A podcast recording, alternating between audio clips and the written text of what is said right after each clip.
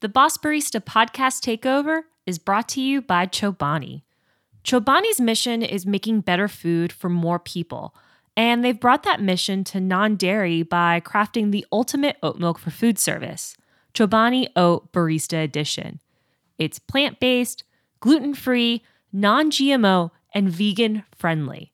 Their formula was crafted for superior performance and versatility. Whether adding to black coffee or creating the perfect micro-foam, Chobani Oat Barista Edition will satisfy your cafe needs and delight your customers.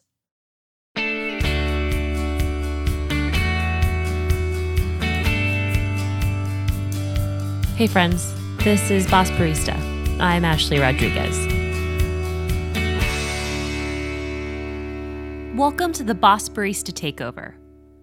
A few weeks ago, I put a call out to coffee folks, fans, and drinkers across the globe to pitch ideas about the podcast they've been dreaming of making. And today we're turning the mic over to the fourth in our series of guest creators. This episode is a little bit different than what you've heard so far. Sebastian Diacono is a country manager for Latorre and Dutch, an international coffee trading and exporting company. He's based in Colombia and his job is to act as a liaison between people who want to buy coffee and people who grow coffee. He acts as a bridge between the two, understanding and synthesizing the needs of both. When I mentioned this project on Twitter, he immediately messaged me, saying he'd like to help me tell the stories of coffee producers in Colombia. What we decided to do was interview two coffee producers and ask them questions about the side of coffee growing that's often not talked about the struggle of selling coffee, the power dynamics between buyers and sellers, and the volatility of the coffee market. The farmers, named Dairo Garcia and Alejandra Hoyos, were given a set of questions and then recorded their responses as voice memos. Their responses were in Spanish, and Sebastian and I then listened to the audio and he broke down their answers for me. Sebastian and I talked for almost two hours, so we decided to present this episode in two parts. In the first episode, we talked to Dairo, who owns his own farm in Colombia. Sebastian and I will set up the premise of this episode, and then you'll hear responses from Dairo, which Sebastian translates and then gives further insights on. Episode 2, which is out right now and you can listen to immediately after this episode, does the same, but with Alejandra, a producer who's part of a women's cooperative in Huila in southern Colombia.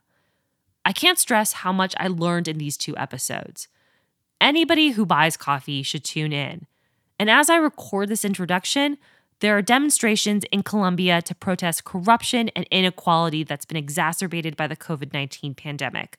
So I hope this encourages anybody who buys coffee from Colombia to think critically about their purchasing decisions and buying power and how they can listen better to farmers. Here's part one with Sebastian and Dairo. Sebastian, I was hoping you could start by introducing yourself. Hi, Ashley. Uh, yeah, my name is Sebastian. I am from Colombia. I am from the region of Huila, which is very famous for coffee growing. Um, right now, I am the country manager for Latorre and Dutch Coffee Traders, an Australian company that trades coffee from a lot of origins in the world. Um, yeah, I am here right now. I'm in Colombia. I am at the farm of Latorre and Dutch. It's called La Maria. Yeah, um, I think I, I am here to give an overview on how is the like the coffee growing side in this industry and give like maybe the insights that the farmers here think about the specialty coffee and also as a buyer what what do I, what do I I I search here in, in, in Origin when I when I'm getting coffees and yeah I think that's that's the idea of me being here and I'm really excited to be part of it. I'm excited for you to be part of this too and I think having a little bit of background about how we got connected would be helpful. So a couple of weeks ago, I asked people to make different pitches or different or share different ideas about podcast episodes that they would want to see And you pretty much, you know, as far as you can do on Twitter, raised your hand and were like, I can help you tell stories from Colombia. Let's do that. And yeah. you did. You totally delivered. Uh, we've been talking for a couple couple weeks back and forth, and I was wondering what what drove you to want to reach out or want to share stories about farmers in Colombia? What were you what were you not seeing that you were like this story needs to be told? Mm-hmm. Well, I am pretty act- active on Twitter, but active like most mostly like reading, not tweeting. And yeah, I have been working in coffee for four years. and I have been working with more than 200 growers, mostly in Huila, and I have seen and learned a lot of things with them. Uh, and also, I have been in the other part of the chain that is to sell the coffee, uh, to talk with roasters. So I am lucky to be in like in these two parts. So when you wrote that on Twitter, I said like, hey, I can give you maybe what the farmers think. Uh, I was a farmer too. My family is a farmer too, a coffee grower too. So I know a little bit on what is not tell maybe in the industry the insight of the small grower you know because everything is really pretty on social media but i think i can give a, a better insight on how are the things done here in a region in well right now in from colombia.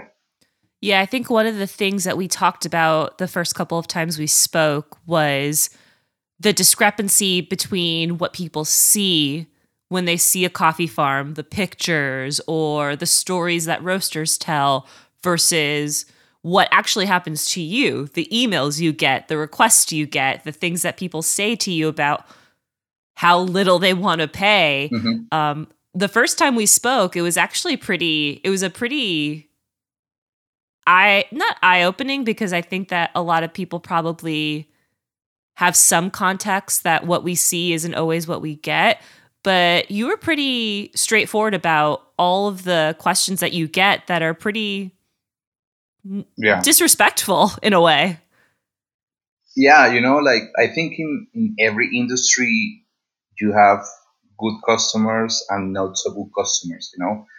And uh, for example, right now at Latorre and Dutch, we have a, a lot of customers, roasters around the world, and we're lucky enough that they they share our same goal, that is to pay farmers uh, a fair price, and not only that, that me being here in region is to listen to the farmers and say hey, not only the price, a fair price, but what else or what are your other um, concerns?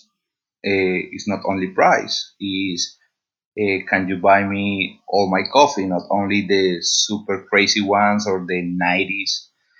Uh, so a lot of roasters share that with us as a company, but of course, I think if if any coffee buyers is, is listening to this, they can relate that a lot of people, like, I don't know, maybe new roasters or something, uh, they just like, hey, can you give me a cheap coffee? Or, or no, that's too expensive. Or, and I don't think this, I don't think they do that because they're bad. Mm-hmm. Maybe they do that because they don't realize how how incredibly hard it is to grow coffee and I think our job as a as a as a coffee buyers in my part or people that are in the in the region is to share with them why that coffee is this expensive. Right, right. And I think too the things that you talked about are things that gonna, are going to come up in this episode. So I asked you a couple of questions. Uh, some of the questions are kind of straightforward like what do you want coffee consumers to mm-hmm. know about growing coffee in Colombia and then some of them are a little bit tougher like talking about times where you're worried about a crop or have you ever been photographed by a roaster who maybe claimed that you two have a relationship when you don't? Um, and then you reached out to two of the farmers that you know, and they answered those questions by sending voice memos to you. Mm-hmm. So we're going to hear those voice memos from both of the farmers. So I was wondering if you could set up the first person that we're going to hear from. Yeah, okay. Yeah, perfect. Look, uh, the first guy is Dairo Garcia.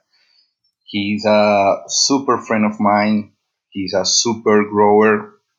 Um, he's the most innovative growers in, in Colombia and yeah, I, I, I told him because he sells coffee, like really good coffee at really good prices, but also he sells like a standard or normal coffee at normal standard prices. So I think he he is the person that can give gives us a good insight on how is everything, the pretty and the not so pretty part of coffee growing from Colombia.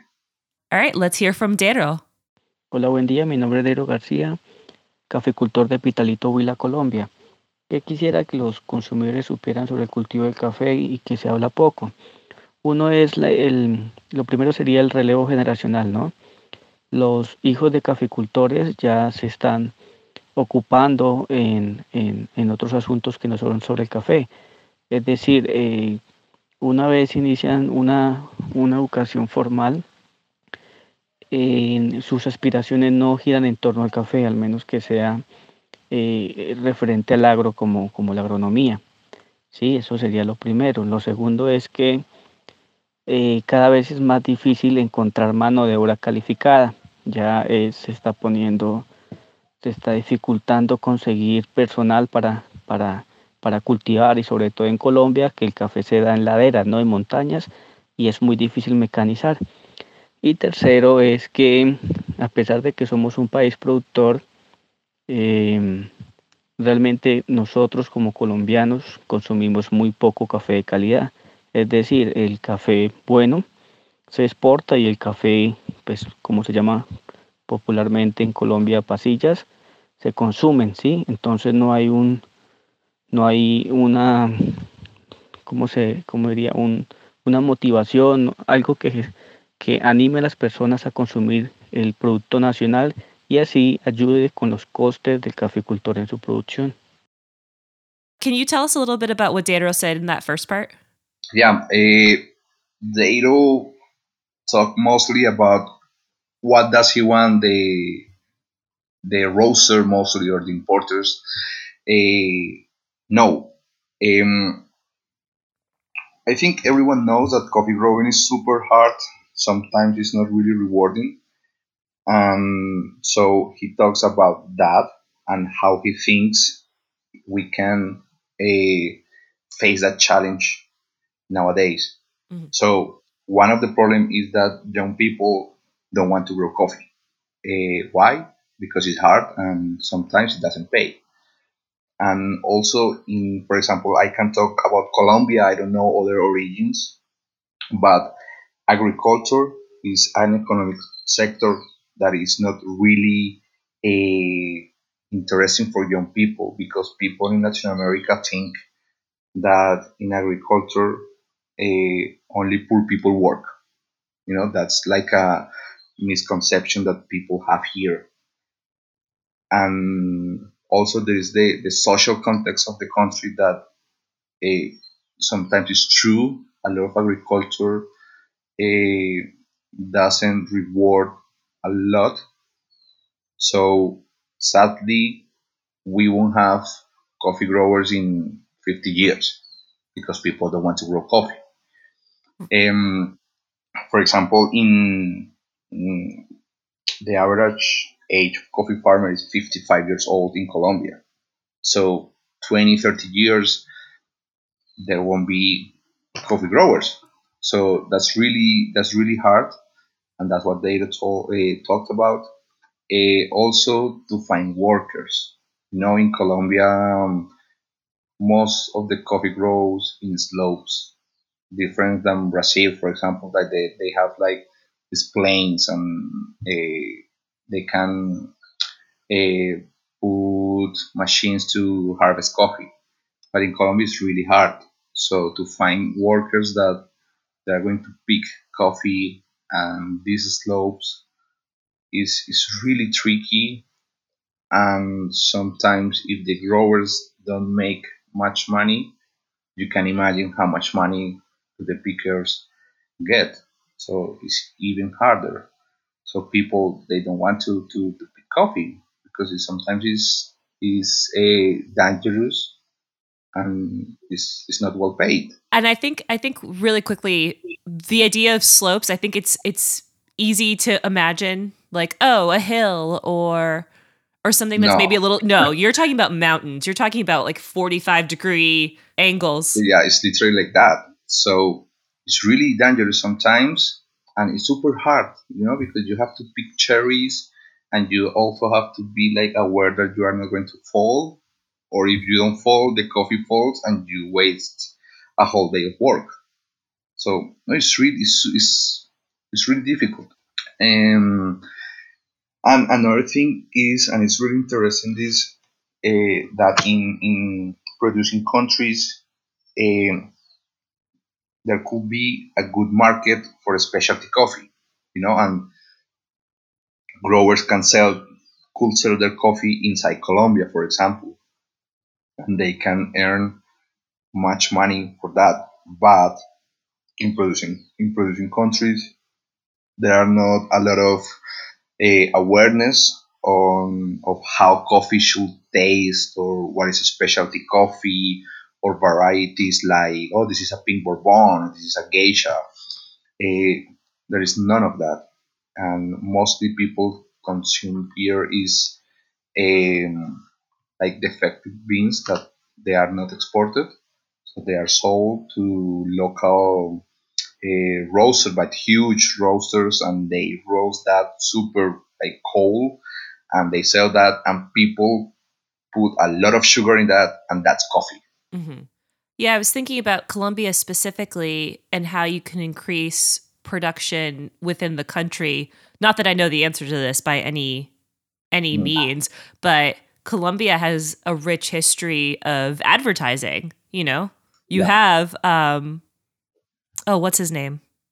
Juan Valdez. Yeah, Juan Valdez comes from yeah. Colombia and yeah, so, and there's, you know, you have the FNC, which is the government organizing body that's mm-hmm. really very, very influential and very powerful. So there is yeah. mechanisms that could increase production in in country, um, but mm-hmm. that's just not the case. And do you think that because farmers don't often consume the high end specialty coffee that they make, because most often they're drinking sort of the defective beans because that's what's staying inside Colombia that there's kind of like a disconnect in values. Like how do you think that that contributes to how people feel about what they're growing? Yeah you know uh, in colombia uh, coffee growing is something really that is cultural. You know a lot of growers grows coffee because of their father or the grandfather or the grand grandfather used to grow coffee, and they're really, really proud of it. And in Colombia, happened this this phenomenon that a lot of people is super proud of Colombian coffee. And if you find a Colombian in, I don't know, in Russia, they will tell you Colombian coffee is the best coffee in the world, period. And maybe he or she, they haven't even tried a specialty coffee in their life. But it's, it's really cultural that I think we are born and they just put the chip on us like you have to like Colombian coffee and you have to be ambassador of Colombian coffee in every part of the world, even though you don't like coffee. so so so yeah, and regarding also the, the consuming part, I think it's mostly also education because for example my my grandfather was a, a, a grower and I remember that he used to pick coffee with a ladder um, because the trees were so tall. Uh, these trees were the Bourbons, Típicas. They were really old, and as you can imagine, the coffee from these varieties are super amazing. and but they they used to to drink the defective beans. The good ones they used to sell them. And but it's not because they say, "Oh, I'm going to drink the, the I'm going to drink the bad parts." They, they didn't think like that. They, they they thought I have to to sell the best one so I can sustain my family. And the defective beans is something that we are used to it. We don't know anything else, so it's fine. Mm-hmm. It's no problem. So it's more cultural that than than someone says, "Oh, I deserve the the defective beans." I don't think it's like that.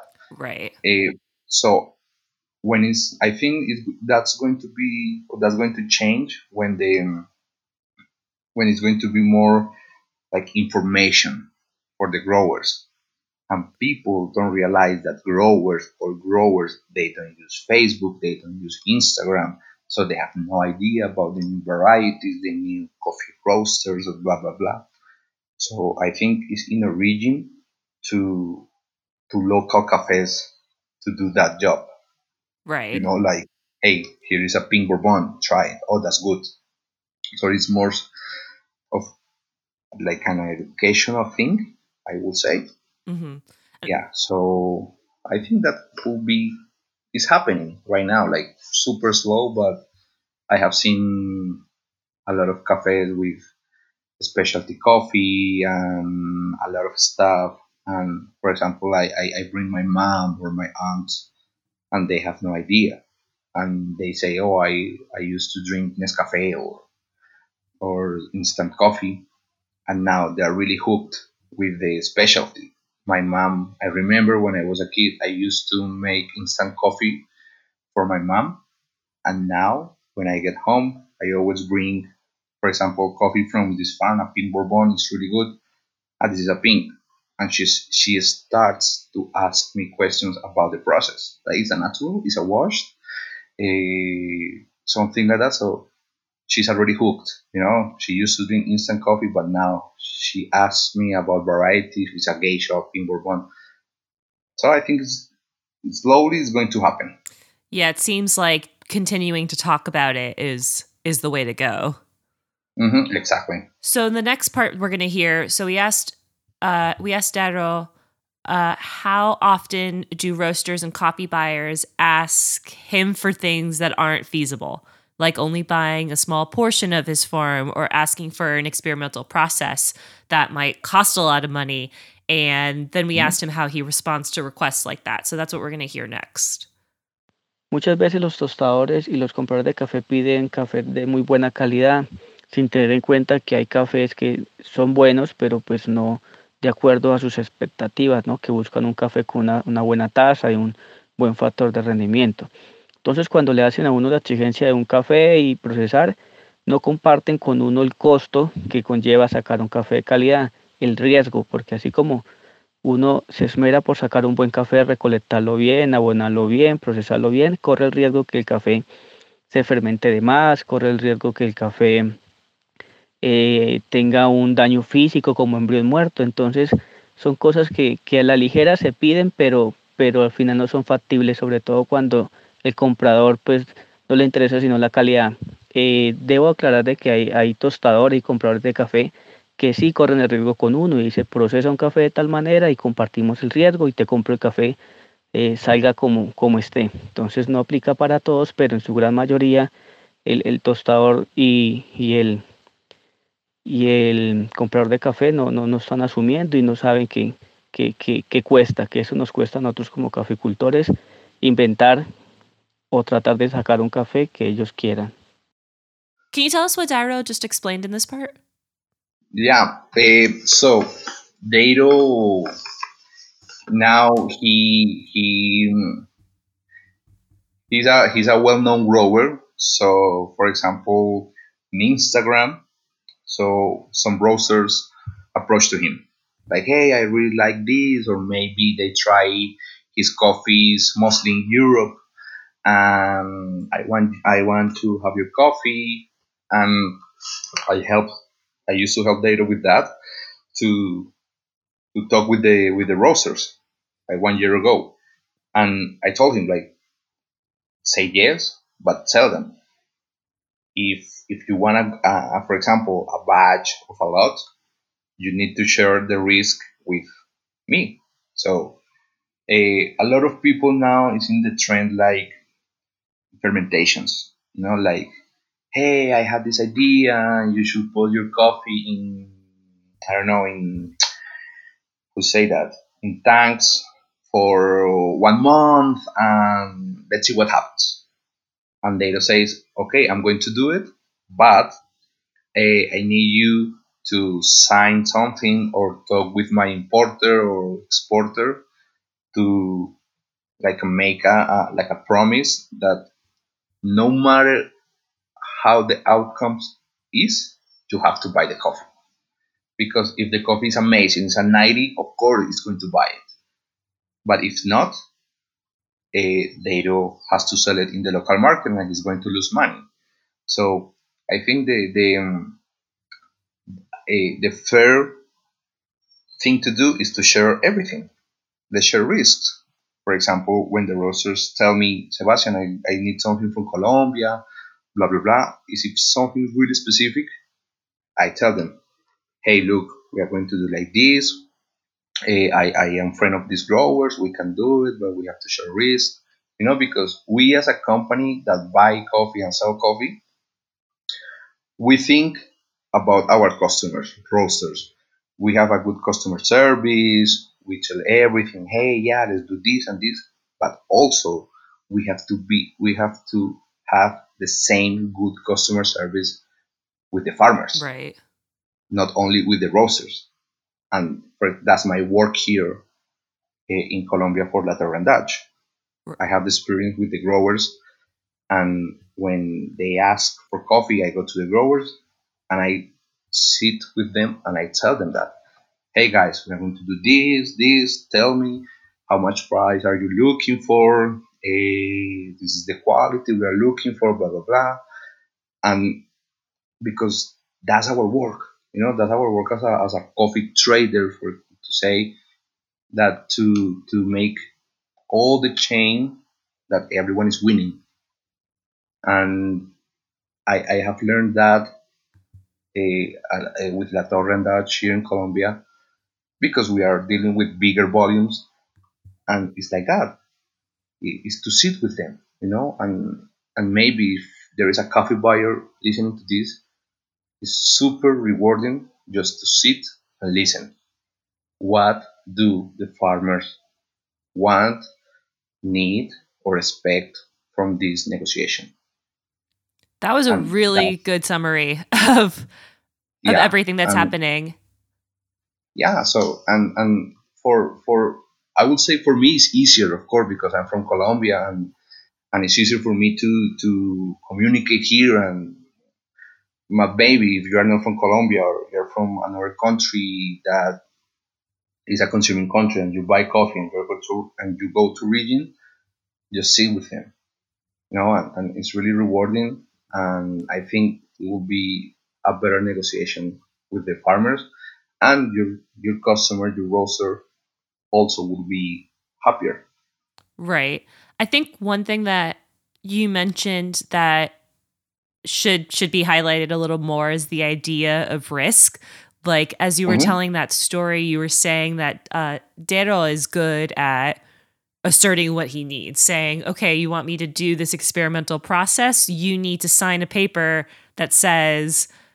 You're going to buy this coffee regardless of what happens to it. And then you said yeah. that a number of roasters didn't respond to that request, except maybe a, a handful. And yeah. it seems like we understand that experimental processes can be valuable, but we don't know how to distribute the risk across mm-hmm. the supply stream, which is yeah. exactly what you detailed. So let's move to that third part with Dairo, because he then talks about times where he was maybe worried about his crop or how to communicate that with a potential buyer. So that's what we're going to hear next. En la caficultura eh, hay momentos donde uno se, se, preocupa mucho por la cosecha, sobre todo por las plagas, ¿no? las plagas, el manejo, eh, es algo que, que, en Colombia no, no, se habla mucho, es como un plan de, de, de, de trabajo donde se indique cuándo son los tiempos de abonada, que se planifique todo, ¿no? Creo que en torno al café es el 90% de, de los caficultores están desinformados sobre ese manejo. Entonces, al estar de, desinformados, no saber manejar su cultivo como tal, se, se compromete la cosecha, ¿sí? Se, se, pone en riesgo la cosecha. Cuando se pone en riesgo la cosecha, el, comprador de café eh, sencillamente eh, no le interesa qué suceda, ¿no? Si no llevas café o si no llevo café, pues no, no me va a pagar nada, ¿sí? Y no hay un, como un, una entidad que soporte una pérdida, es decir, un año no coseché y me va a suministrar la cantidad de dinero que necesito para solventarme ese año para el siguiente año. Eh, eh, eh, en este caso no se ve, no se ha visto eso. No sé si algunos colegas caficultores le, lo, lo hayan sabido manejar, pero, pero cada uno debe preocuparse por su cosecha y el comprador no le interesa o hace caso, caso omiso a, a, a, si, a si entrego café o no entrego. So can you talk about what Dairo is explaining in this part? Yeah, uh, here uh, they're talking about farm management. And sadly, in Colombia, um, like a huge part of growers, they don't have this a skill of management because at the end, coffee growing is a business. And as a business, the coffee grower should have a profit to live for him, her, and their family. So, due the social context of Colombia, a lot of coffee growers uh, they didn't go to school, they didn't go to university. Uh, they some some of them they don't know how to read or write. So at the end, if you if you are producing any product, you should know what are the costs of the product, and then you are going to sell it, and then you will know how much is the profit. But a lot of people they, they don't do that and they don't do that it's not because they don't want to it's because they they they don't know and i think that's super super important and that's something that actually people don't don't talk about you know people talk about price price price and everything and yeah but what if you pay a super high price but the management is so poor at the farm that the cost of production is super high as well. So it doesn't matter if you pay a really high price. So I think um, this is super important that Dairo say because he's a really good manager at his farm and sometimes says I need to sell my coffee at this price so I can have uh, 10% of profit. Uh, and he's the only one that I have heard that he talks like that in the coffee growing, you know, because a a lot of people they don't know, you know, they are really happy. Oh, my my coffee is an 87 and it was super expensive. Yeah, but to do this coffee, this grower had to buy a lot of tanks. He had to he had to he got a lot of costs, mm-hmm. and he or she is not really put that in the formula. Yeah, I think that when I think about the conversations that I've had with roasters about coffee prices, it is a very solution oriented conversation that focuses on roasters. But what you're saying is that we need to like it like price doesn't even matter if you're paying six dollars per pound for coffee, but your cost of production is six fifty because the management of your farm isn't set up appropriately. Like exactly. the, these solutions don't matter at all, and they also very much focus on the roasters and the people on one end of the supply stream versus focusing on the farmers and what they can do to mm-hmm. maximize their profits, which is really interesting. Exactly, and yeah, I think I haven't heard anyone talking about it because that's something really sometimes it's really personal to talk about money. Right. And but we should, you know, it's, it's and, and maybe the the buyer should should ask that with respect, of course. And what are your costs of production? For example, six dollars per pound is a super price, and but if you are not making money with that price, probably there is a problem at the farm. Right. So the next question we ask is a little bit changing the topic a little bit, but we talk about photography and the way that roasters portray their relationships to farmers. So Dairo is going to talk a little bit about that, which you'll hear right now. Como caficultor colombiano, eh, sé mucho que hay compradores de café que, que, le toman fotos a uno en la finca y, y, dicen que tiene una relación con uno, pero realmente es, es falsa, ¿no? Solamente es como para hacer publicidad pero no realmente no contribuyen a, al crecimiento del, del, caficultor a menos que le compren el café a muy buen precio. Que en otras palabras lo que busca uno, un precio, un precio eh, bueno, como se dice popularmente, para cubrir costos y que quede algo para pues así mismo ir invirtiéndole en la misma finca. Entonces eh, hay gran desconfianza en el gremio cafetero por esos por esos tostadores o esos compradores de café que llegan a la finca, se toman la foto con el caficultor y consiguen el café por otra parte y lo venden diciendo que es de, de determinado caficultor. Entonces, eh, esas relaciones estrechas creo que, que se ven muy poco.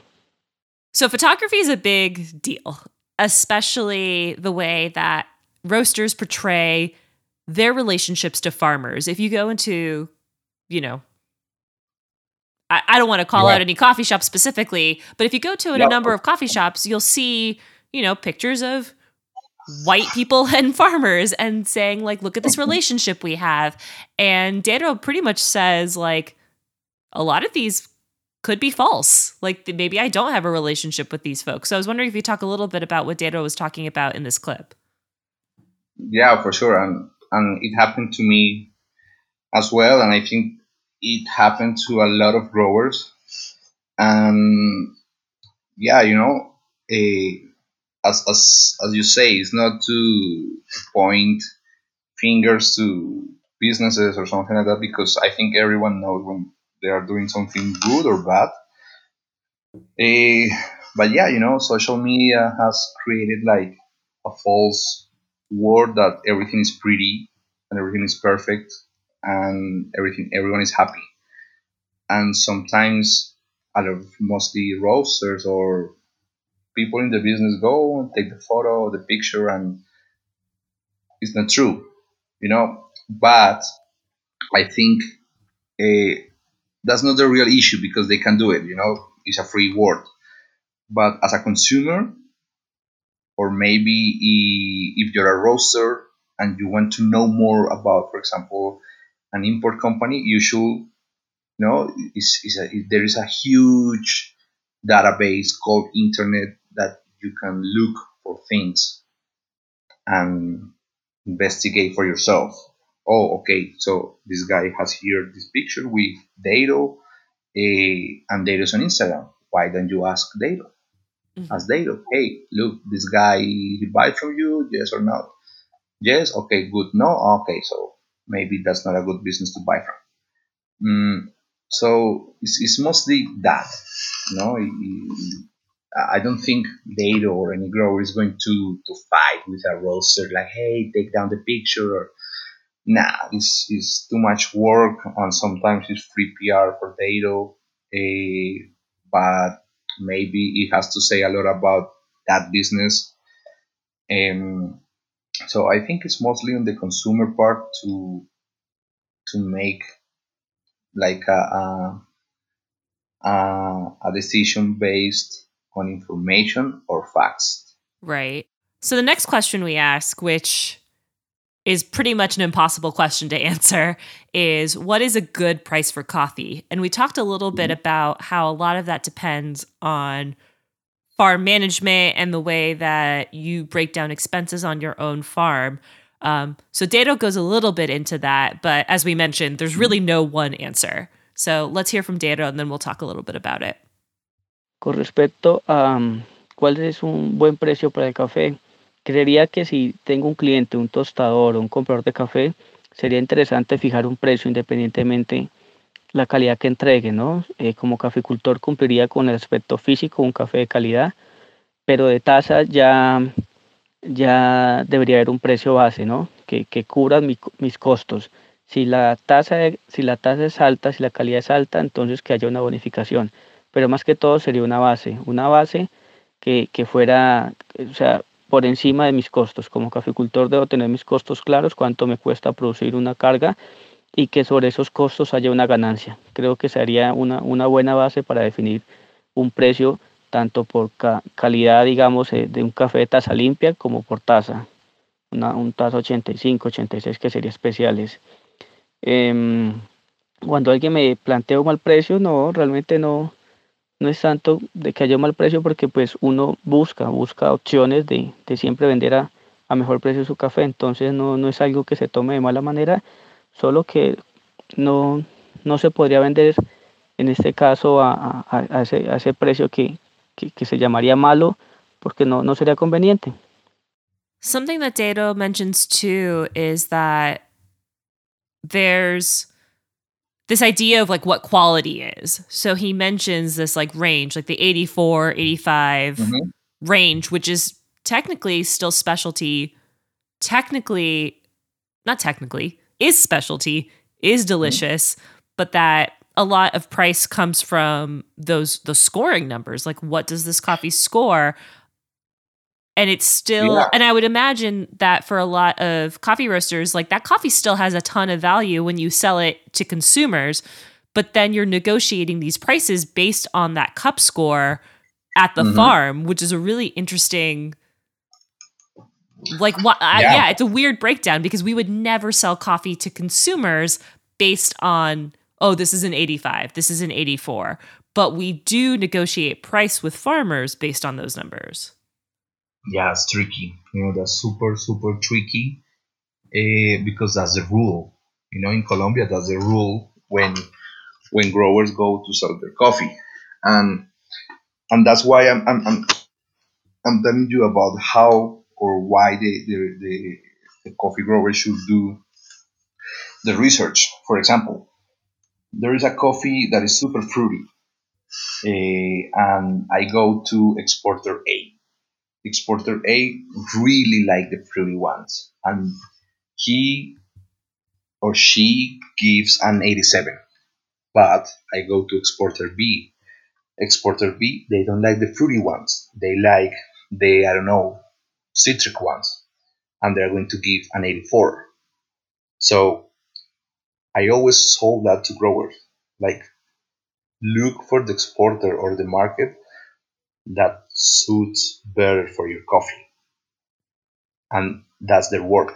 They have to do that. That's their job. Yeah. So go just go and sell it to exporter A. That's it, you know. And if if I am selling to I don't know China, they they, they will have different a, uh, a preference than Europe. There is this guy. He's called Reinel from Huila. He's a super, super nice guy. And he always told me, Sebastian, I don't know why my coffee is always 84 at the other export company. Always, always, always, always. I say, hey, come, come and cup with me, and maybe I can tell you why. We cupped, and his coffee was like the typical Huila profile, sugarcane, super sweet, good coffee, but usually that's an 84 at the export company that he used to sell. And I told I told him that look, it's not because they're bad or because they are lying to you, it's because of this. So now he understands and now he was looking at their buyer. You know, and when you're honest with people and you explain everything to them, they can make better decisions for their business. I think that's a really good point. I think we tend to look at numbers like that, like 84, 85 is very fixed like oh this mm-hmm. coffee's an 84 therefore it is an 84 like there's no question about it but the example exactly. that you gave is saying that these numbers are based on preferences there are certain mm-hmm. markets mm-hmm. that have certain like maybe a roaster is looking for a specific coffee or maybe this importer works with a market that's looking for these profiles so it's not mm-hmm. so much about the quality being a fixed number, but rather mm-hmm. as an mm-hmm. importer, as somebody who is selling coffee, or as an exporter, excuse me, as somebody who's selling coffee to roasters, it's your job to almost find farmers who are growing coffees that match the needs of a specific roaster. Exactly. That's it. Look, that happened to me once.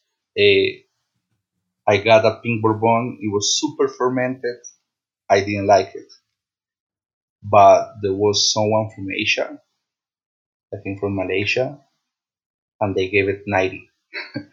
and I was like, wow, okay. So I, I, I sold them as a 90 points and I wasn't giving it like 82 points. Mm-hmm. But you know, it's my preference, you know, and that can't that shouldn't how do you say that a lose the the the make you lose the goal that while you are there. Like you are trying to sell the coffee at the best customer possible.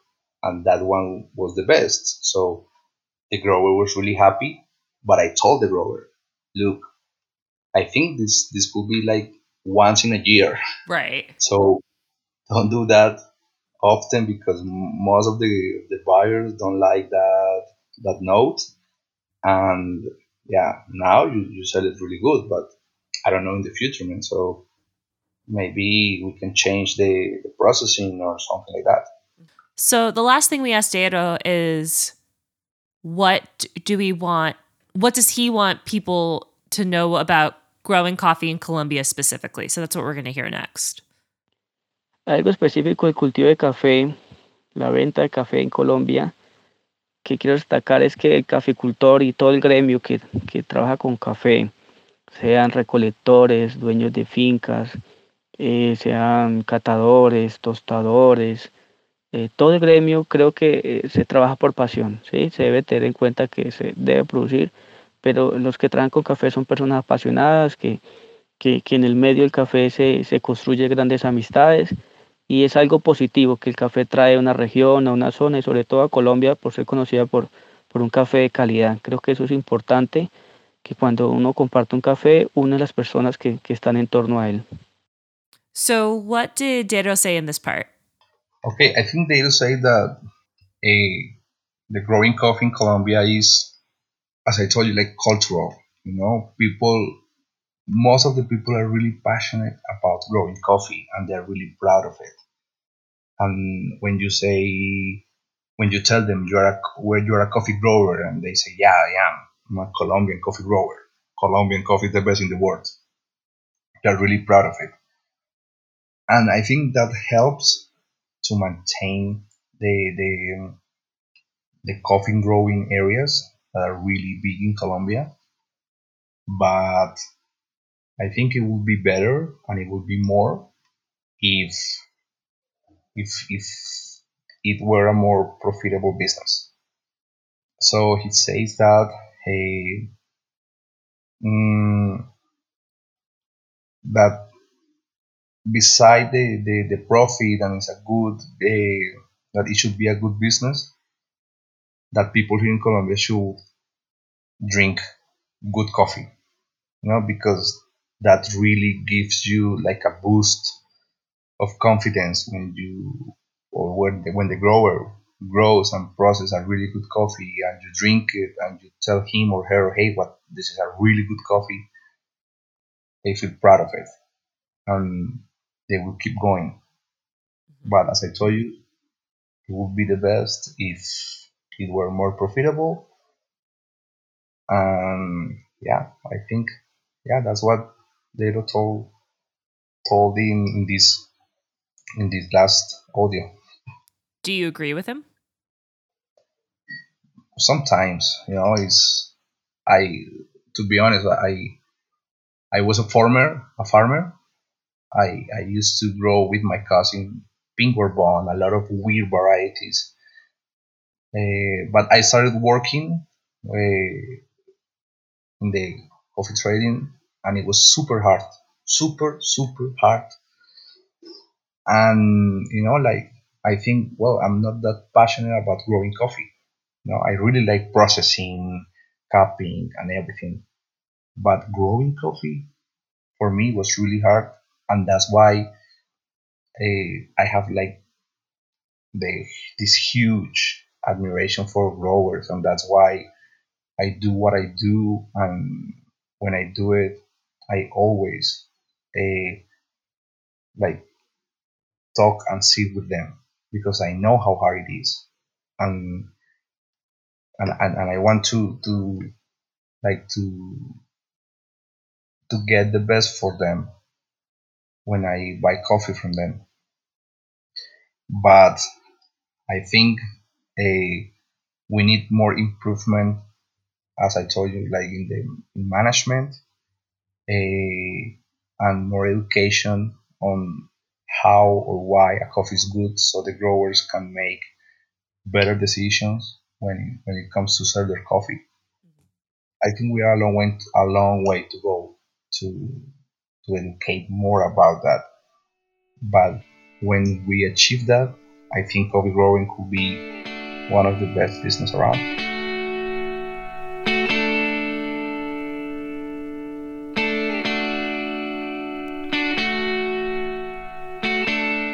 That was my conversation with Sebastian Diacono, breaking down insights from Dairo Garcia.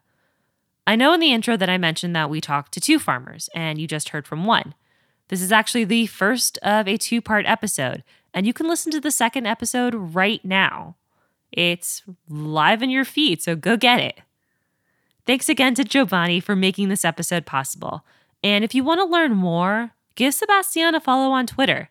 He's at Seb, S E B, Diacono, D I A C O N O, all one word. He's more than happy to hear your responses and answer your questions. Thanks again, and we'll see you in part two of this episode.